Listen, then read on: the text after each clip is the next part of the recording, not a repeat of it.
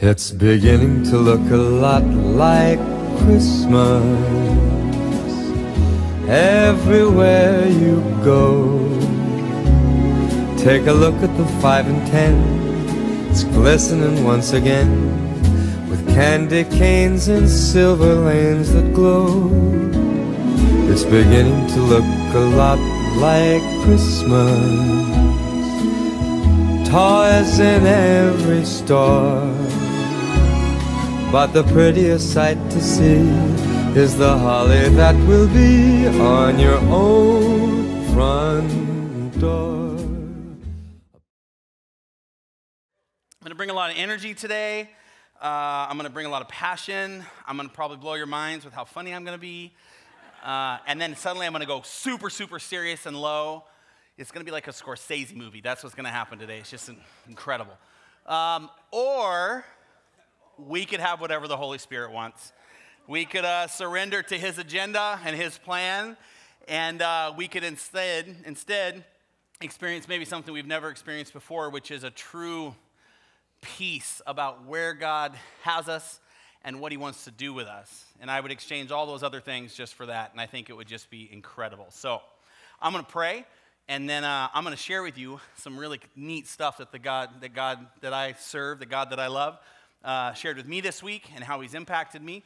And uh, I think it's going to be really special. So, so thank you for being here. But uh, I hope God does whatever he wants to you. Amen? Amen? Amen. Let's do that. Lord, here in this place right now, we are excited, we are willing, we are frustrated, we are unhappy, we are joy filled, we are apathetic, we are upset, we are angry, we are worshipful, we are condemning, we are all the things that humanity is wrapped up in one, some of us more, some of us less. And the best part is, God, you receive every single bit of it. We are your church. We speak now, God, for, uh, for redemption and for the quality of transformation. And we ask, Lord, that you would use us and that you would speak to us and that you would convict us and that you would heal us and that we would not waste this opportunity to bring glory to you by submitting to whatever your will is and your agenda is. I ask God that today would be spiritual more than anything else, and that it would leave an impact on every single heart in this room. And I praise you that it, that's exactly what you're going to do. Thank you, Father. We give this time to you now. And all of God's people said, Amen. Amen. Amen. Uh, I'm excited to be here. As I said, uh, we are in the third uh, talk within our series called Chorus. And the idea behind Chorus was uh, that we would look at all of the different um, uh, songs sang by people as precursors to Jesus in the book of Luke. And so there's four specific songs in the book of Luke. Some people call them like the first Christmas carols that sing, point, and direct our hearts to look towards the coming Messiah that we all celebrate every year uh, on Christmas morning. And so, if you have a Bible, I'm going to start with some context in Luke chapter 2. And the context of this is pretty straightforward. It's basically uh, the context by which most of us are thinking when we think about the Christmas story, and that is the story of Mary and Joseph. Now, Mary and Joseph were a very young couple, as we shared last week. They were a young couple that uh, God was deciding to use in a powerful way. And so he went to Mary, as we shared, and he said, I'm going to use you to do this incredible thing. And even though you're a virgin, you're going to have a child. And he went to Joseph and said, You're going to be a father to this child, and you're going to accept Mary, and we're going to do an incredible thing inside this story. And Mary and Joseph wrestled with this reality where they had discussions with each other and then eventually discussions with other people, and yet they knew that this is what God wanted, so they accepted it as the truth. And then suddenly, towards the latter part of uh, Mary's third term of her pregnancy, a decree went out throughout the land that said that everybody was going to be required to take part in a census. They were going to be required by Caesar at the time to be counted. And so they had to go to their town of origin, their town from which their city, their, their people, right, their original family came from. And the timing of this was un- really unfortunate for Mary and Joseph because they're like, well, we're like going to have a baby soon. And and apparently, the people issuing the decree were like, We don't care. See you there. And so that's where it picks up right here, chapter 2, verse 1 of Luke. It says, In those days, a decree went out from Caesar Augustus that all the world should be registered. This was the first registration when Quirinius was governor of Syria, and all went to be registered, each to his own town. And Joseph also went up from Galilee, from the town of Nazareth to Judea, to the city of David, which is called Bethlehem, because he was of the house and lineage of David, to be registered with Mary, his betrothed, who was with child. And while they were there, the time came for her to give birth, and she gave birth to her firstborn son, and wrapped him in swaddling cloths, and laid him in a manger, because there was no place for them in the inn. Now, the journey from Nazareth to Bethlehem was about 80 miles and would take about seven days to complete on foot or riding a donkey. And because of the census, once they arrived there, there was absolutely no room, no place for them to go in the inn. And of course, as we know, because we have these porcelain figures all throughout our house, they ended up having a child in a manger and laying him in the feeding trough made for animals. Now, here's what's really important about this story before we move further into the shepherds and the song that we're going to talk about today, which is the angel song that they heard pouring forth from the sky when Jesus was actually born.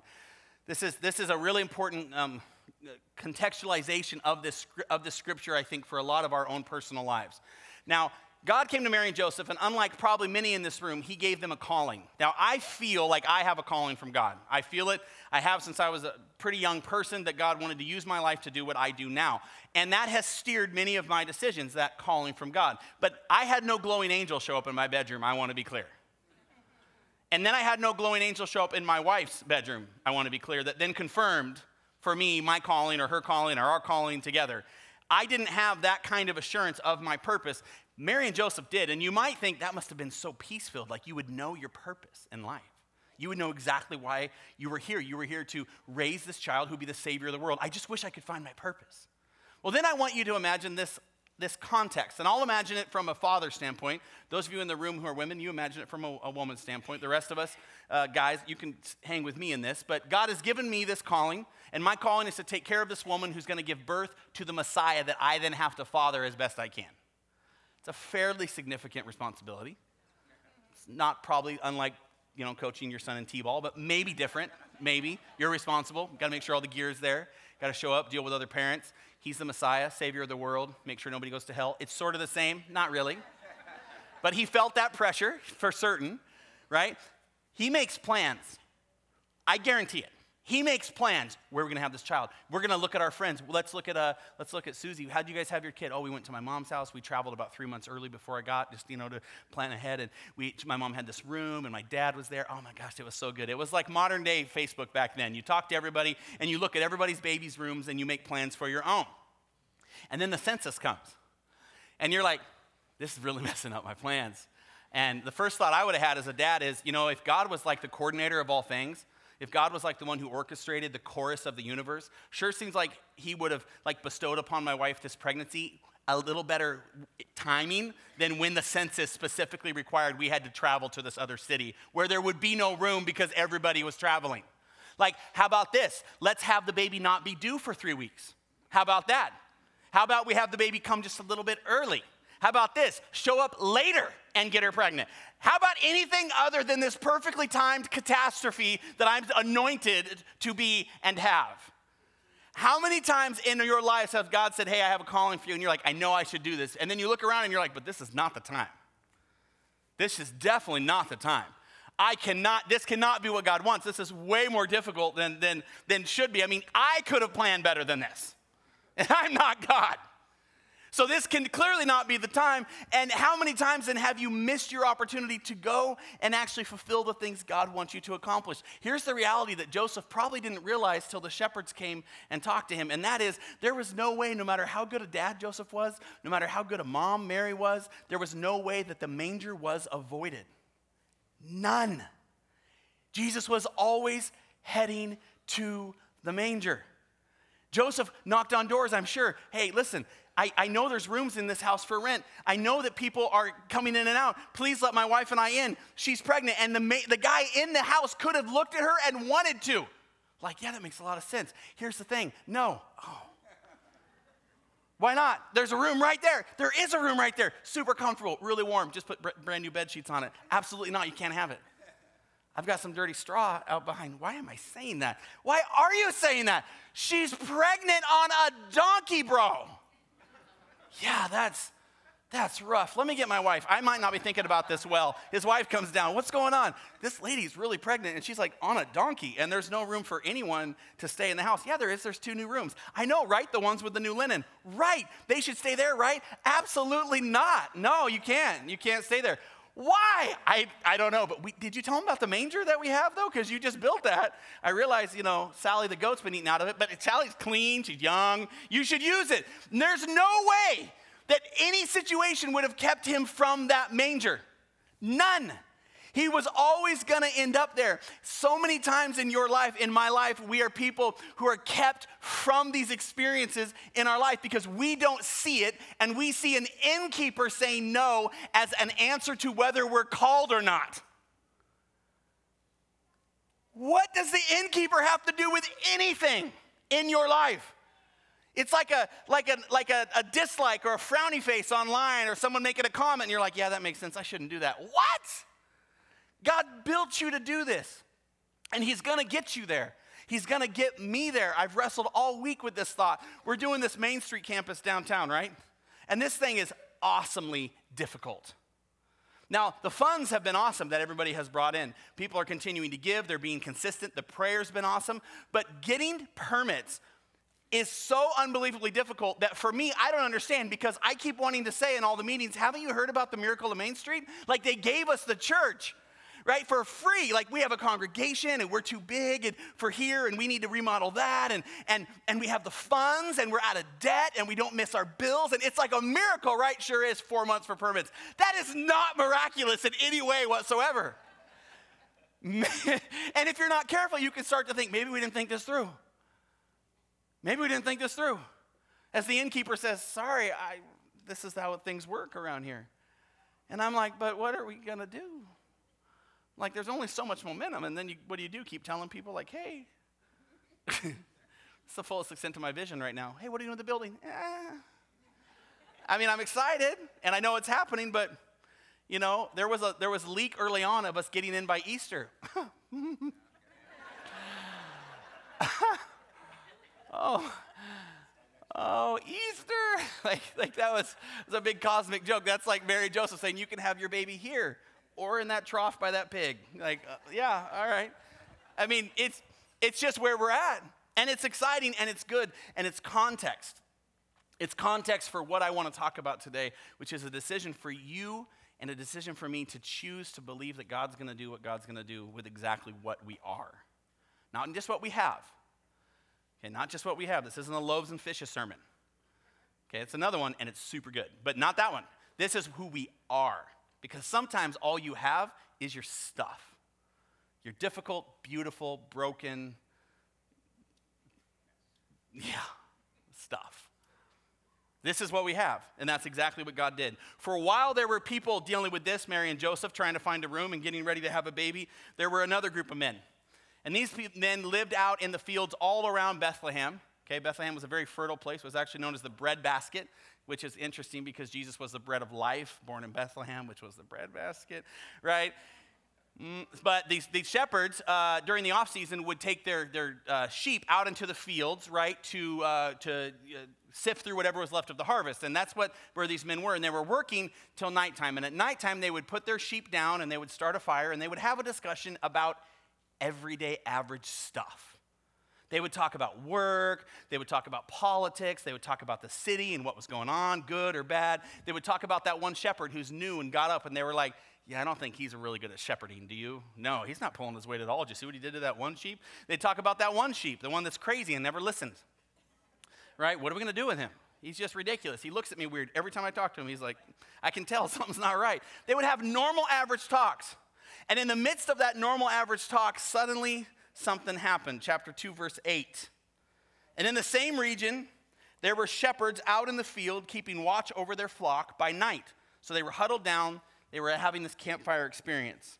And an angel of the Lord appeared to them, and the glory of the Lord shone around them, and they were filled with fear. And the angel said to them, Fear not, for behold, I bring you good news of great joy that will be for all the people. For unto you is born this day in the city of David a Savior who is Christ the Lord. Now, I want you to pull something out of this for yourself, before you just move on to the next portion of the story. You've really got to sit inside this little bit of a prelude now that you have some context. God is using Mary and Joseph to bring glory to himself by, frankly, fulfilling prophecy. Okay, he's fulfilling prophecy. Uh, in Micah, Micah 5 2 is the prophecy that they are experiencing right now. And it says, But you, O Bethlehem, of Ephrathah, who are too little to be among the clans of Judah. From you shall come forth for me one who is to be ruler in Israel, whose coming forth is from of old, from ancient of days. Joseph doesn't know that. Mary doesn't know that. The, the, the, the stable's unavoidable, but God does. He's, they're fulfilling a prophecy. These shepherds now are on the outskirts of that prophecy while it's happening, doing their average everyday thing in life, and boom, God shows up and there's an angel in the sky, and there's shepherds saying, What is happening? And the angel begins to share with them. We know a few different things. We know that however the angel appeared, it wasn't subtle. Because his first response is basically, Stop being afraid, get up off the ground, everything's gonna be okay. Which means his first thing he did probably was just bust out, like, you know, like those explosions in space? Like, right? That's what I imagine. You imagine whatever you want, but mine's way better right? Those really quiet ones, and then it's just light in a ring. It was something that he like he rolled in, and these guys were like, oh, and they hit the ground, and they're afraid. And he says, hey, hey, stop, stop, stop! I want to share something with you. And then he shares this good news. Now, here's the best part of this, and and again, this is that I want you to take this for yourself. These men, these average men living average lives, working an average job, having average conversation, were doing nothing but being average when the angel showed up. They weren't prostrate on the ground. They weren't, they weren't tithing, uh, you know, to, to a local church more than anyone else. They weren't the tithing shepherds. Everybody knows it's the tithing shepherds. They give 10% of everything they have to the local church. They weren't taking communion right at that moment or sitting around the fire, uh, uh, you know, praying that God would show them when the Messiah would come. It doesn't say anything about that. It says they were tending sheep, which is what they do. It's like shepherd, it's in their name. If you're a mechanic, you'd be mechanicking. if you're a plumber, you'd be plumbing, right? If you're a, a pastor, you'd be preaching. Whatever you are, you're doing. And boom, God shows up without any effort, without any explanation, without any like, like big spiritual religious thing that brought God to them of all the people on the planet. Now, this is important because so many of you in the room think about this in reverse, where you think that until you get to a place where you can do something really spiritual or have a spiritual experience or quit a certain habit or break free from a specific addiction, basically just stop being an average human, that that's when God's gonna show up. And it's just not true. It's not like biblically true. Over and over and over, we can find groups of people that God showed up to that weren't asking God to show up. And he starts off with making them afraid. He just doesn't quietly show up. You realize this, this is an angel. This is sent by God. He could have just like, like phased in next to the campfire. He could have made it so their eyes didn't even recognize that he was different than the rest of them. He could have been hired on three weeks earlier and just said, oh, by the way, I'm, I'm an angel. And I didn't appreciate when you guys talked about me and said I wasn't very good at shepherding. I'm an angel, and I'm. and I don't appreciate that kind of language. But, anyways, right? I don't know. It doesn't matter. But the point is, he chose to show up in a very specific way. And he, he brings their hearts to a place where they're focused, they're paying attention. But the thing that matters so much before we move past that is that they were average people living average lives. They were us. See, Mary and Joseph were prophesied about. They were anointed. They were this, they were this really, you know, also average people, but they had all kinds of foreknowledge about what God was doing. These were just average people like you right now that got pulled into a church service and don't even know why you're here. and that's why my prayer earlier was I hope God just goes in your life. I hope He marks you. I hope He tears you. I hope He scares you. I hope He heals you and fills you with hope and changes you from the inside out. I hope He knocks you down and then lifts you back up. I hope you experience something different than this average world and this average life, but I hope you don't think it's because you're something more than average. because in that place, in that place alone, God brings glory fully to Himself. And we don't start having all these shepherd religions doing whatever it was Scripture would have said they did. Because I guarantee if it would have said they were eating oats on the third day, right? And it was exactly at sundown that the angel showed up. We'd have a bunch of churches that ate oats every third day and worshiped when the sun went down. And that's not what happened here. If you want to reenact this, go to work. hey, what are you doing? I'm living the gospel. know, go to work and expect God to show up and do something powerful. That's a message right there. Somebody write that down. I'll preach that later. The shepherds show up, the angels show up, the men are afraid, and then suddenly the angel shares with them how they will find the Savior that he's talking about. Verse 12, same chapter, and this will be a sign for you. You will find a baby wrapped in swaddling cloths and lying in a manger. And then suddenly, there was with the angel a multitude of the heavenly host praising God, and this was their song Glory to God in the highest, and on earth peace among those whom he has pleased. Now, if you think that the angel showing up was powerful and scary, can you imagine behind him just angels just emanating 360 degrees of song and light and, and, and just emanating God's glory from horizon to horizon in every single direction. If the men weren't on the ground when the first angel came to, I guarantee they were on the ground on top of each other, begging for it to stop.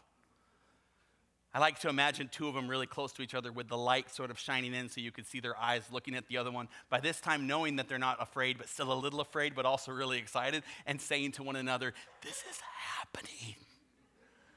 Like, that's what I like to see.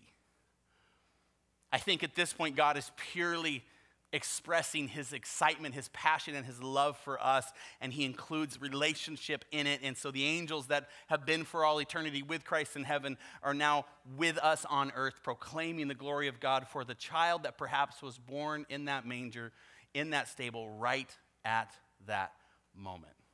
Maybe.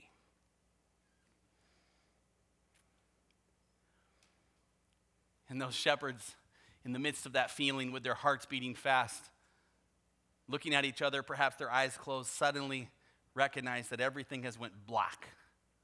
For as fast as the angels came, they left. It's at this point that the shepherds have a choice to make. It's the t- title of today's sermon, actually, A Shepherd's Choice.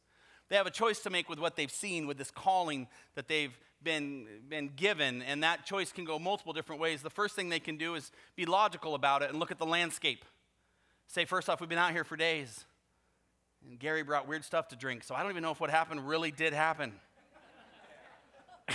you don't know, right? We don't know. Gary's brought weird stuff to drink before. Gary's over in the corner with his weird stuff. Not true, dude. That happened. That happened, right? They could be logical and look at the landscape from a cultural standpoint and say, everybody is coming into town. There's no room in town. How are we ever going to find this kid? On top of that, there's Roman soldiers everywhere making sure the decree is obeyed. The last thing I think we should do is walk into town and tell everybody we're pretty sure a host of angels just said a new king is born. You know that guy was there. Like logically saying, like, I don't want to die tonight. Like I already thought I was going to die when the first glowy man showed up. And then there was a million glowy men. And now you want me to go into town and like with people with swords and be like, hey, what's up, bro? Did you hear about the new king? Like, I don't think that makes sense. But you know, eventually, I believe the Spirit of God and the reality that He used these average people brought them to an unaverage decision, and that was to go. Verse 15. When the angels went away from them into heaven, the shepherds said to one another, let us go to Bethlehem and see this thing that has happened, which the Lord has made known to us. And they went with haste. They went straight there. They found Mary and Joseph and the baby lying in a manger. These shepherds were left alone with a choice, and they made it. In spite of the fear, they made it. They're the third part of the story. If you think of Zechariah, he also was left alone with a choice and he decided to bring glory to God. If you think of Mary, she was left alone with a choice and decided to bring glory to God. You think of Joseph, he was left alone with a choice and decided to bring glory to God. These shepherds were left alone with a choice and decided to bring glory to God and did it with haste, meaning they left their, their, their sheep, they left their stuff, and they moved straight into town and they searched and they looked. And you, could you imagine looking only in the mangers, only in the inns that had stables? Stables, like that's all you're doing. You're just shepherds looking in stables for a baby. Like, I, like we think they just walk straight there, like, oh, there it is. Like they had to have knocked and said, Is there a baby in here? No, there's cows. Who would allow a baby to be born in here? I know, right? And you hear across the way the innkeeper and his wife, it was us, it was us. We don't know what happened. They're out in our manger, they're out in our stable. They go out in the stable, and here's this young man and this young woman scared to death, still wondering if what happened to them really happened. And here's these average shepherds who walk in, smelling like sheep and like land and like good old fashioned work. And they say, We're here to tell you that that is the child you think it is. He is the Messiah. He is the one who will save us all. And then this part happens, and I, I don't know how this stuff isn't like, like more people don't highlight these kind of things, but don't you think if you were a shepherd and had that experience, you'd ask to hold the baby? I would. like smelling like sheep with like my farmer hands, right? Like, can I, can I hold the baby? And you know, Mary's like, God sent you. You can, yeah, absolutely. Here you go. You imagine each shepherd, what that would have been like to sit on his knees in that stable, lighters around, you know, candlelight around, and he's holding the baby with his with his with his hands that are well worked, with his with his well-worn face, and tears are streaming down into his beard as he is handed the Messiah, Savior of the world. You ever considered that shepherds are really, really, really good at holding tiny, little, fragile things? That the Lamb of the world should have been handed, perhaps to a shepherd first?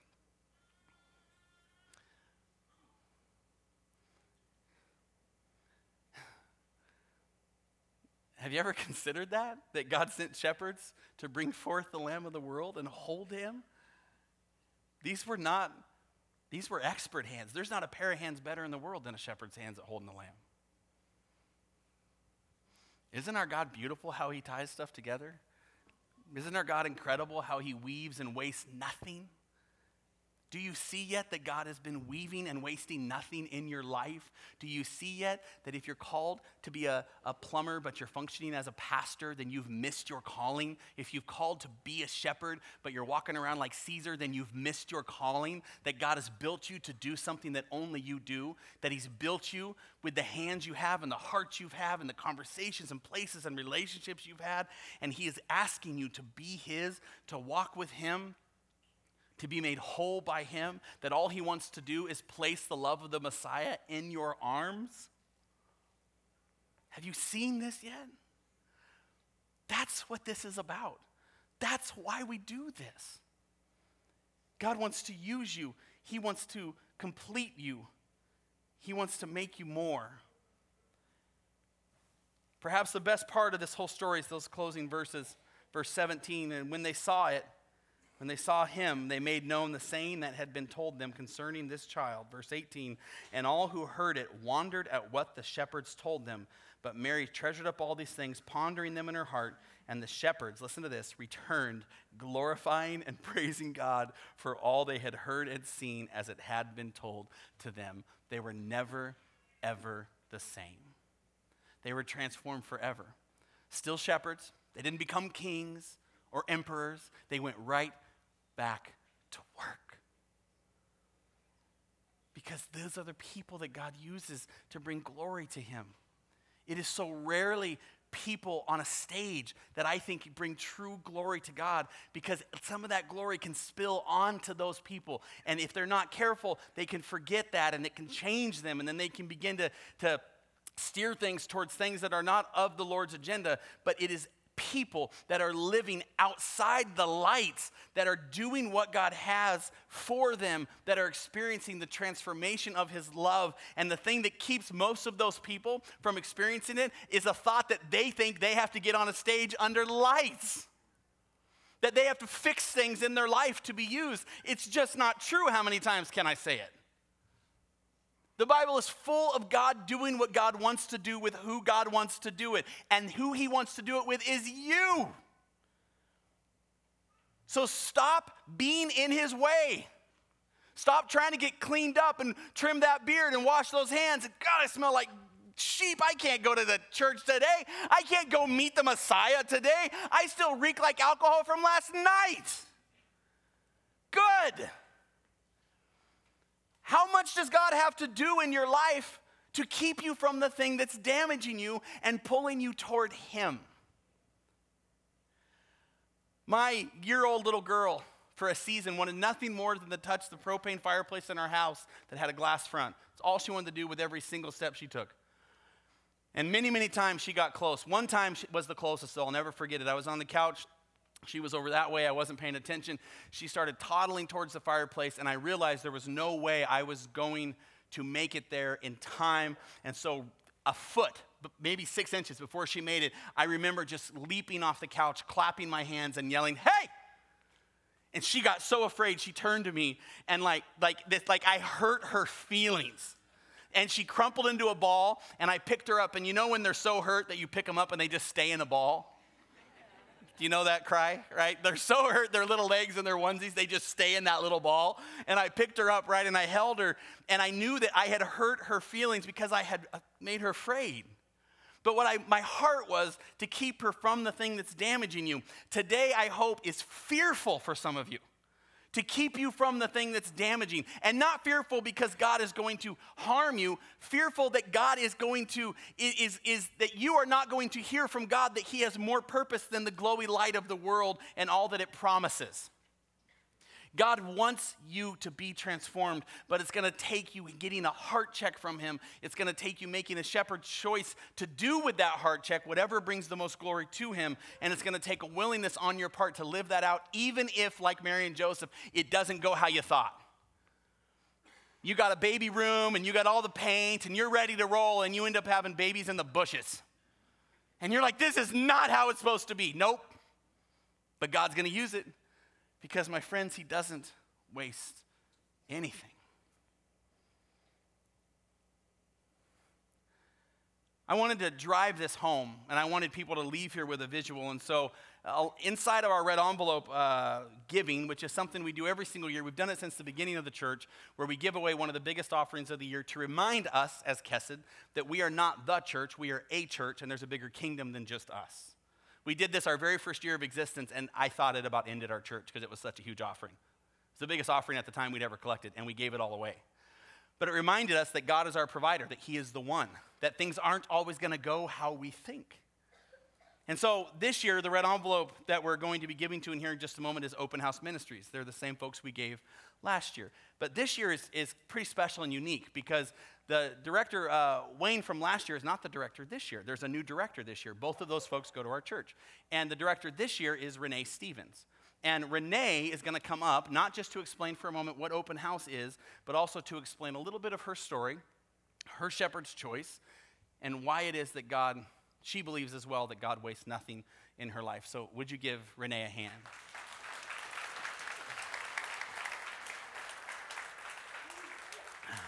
Welcome. Thank you. Yeah, third service, almost there. Yeah. Best one yet. Yeah, is it the best one? So far. Oh, okay. Well, don't let us down then. Let's make what you say really good, okay? Uh, uh, she's been doing amazing. So she spoke at the other two services we have. And uh, so, Renee, let's start off with um, just a synopsis of what Open House is for folks that don't know. Um, it's downtown, right actually just down the road from our Main Street building where we're going to be moving. Yep um, and kind of share with us what it's about and what it accomplishes. Yeah, so we're located downtown on 12th Street, and we are in a in a 60 second or 60 word. We are a family, a faith-based family shelter, um, and we believe uh, that teaching the gospel to families is what's going to end homelessness in Clark County. And about how many um, how many rooms do you guys have down there right now? So right now we have 31 rooms, and that. Uh, totals 107 individuals, over half being children under the age of 18. Okay, and they live there. They all live there. They live there. Okay, live so you there. guys feed, help, clothe, all that, everything that a family needs Absolutely. is there. Okay, and uh, you have a new building project off to the side. It's a huge building. I got to tour this earlier this week. I don't know if you saw, but they put me in a cowboy hard hat, and I looked fantastic. I was, I was surprised as well. But Instagram. Uh, uh, yeah, talk about the new the right. New so we are we are in the middle of a 3.35 million dollar capital campaign, um, and the building's about halfway done. Um, this is going to allow for all of our um, offices to go over to that building. It's going to be a safe place for the children to play, and it's going to allow the, the actual shelter to add six rooms, which will total about 24 individuals um, to the shelter. Okay. Okay. Uh, No math. it's amazing. No, it's no, no, no. It's amazing. So, so that said, this offering that we're going to take is going to go directly to you guys. Again, not a dollar of it is, is pulled for anything else. Everything you give will go directly to these guys. Tell me the the three ways we can help. I know one of them is financially, but what are the other two? Right. So the first way is prayer, um, and just the giving of your hearts, coming down to volunteer, um, hanging out with residents, holding babies, uh, putting away donations. There's all different ways that you can come down and help in that uh, way. Also, number two, I would say uh, just giving of of items. So if you have clothing or uh, toiletry items. Laundry baskets, dishes, things like that. That helps to um, put things into the studio apartments that the residents move into. And then the third um, is financial support. We could not do what we do without financial support. We take no federal or state funding, which allows us to talk about um, the love of Jesus Christ in each and every classroom with our folks. So, Okay. So along with this offering, the one thing you mentioned is having people come down, tour, uh, Absolutely. check it out.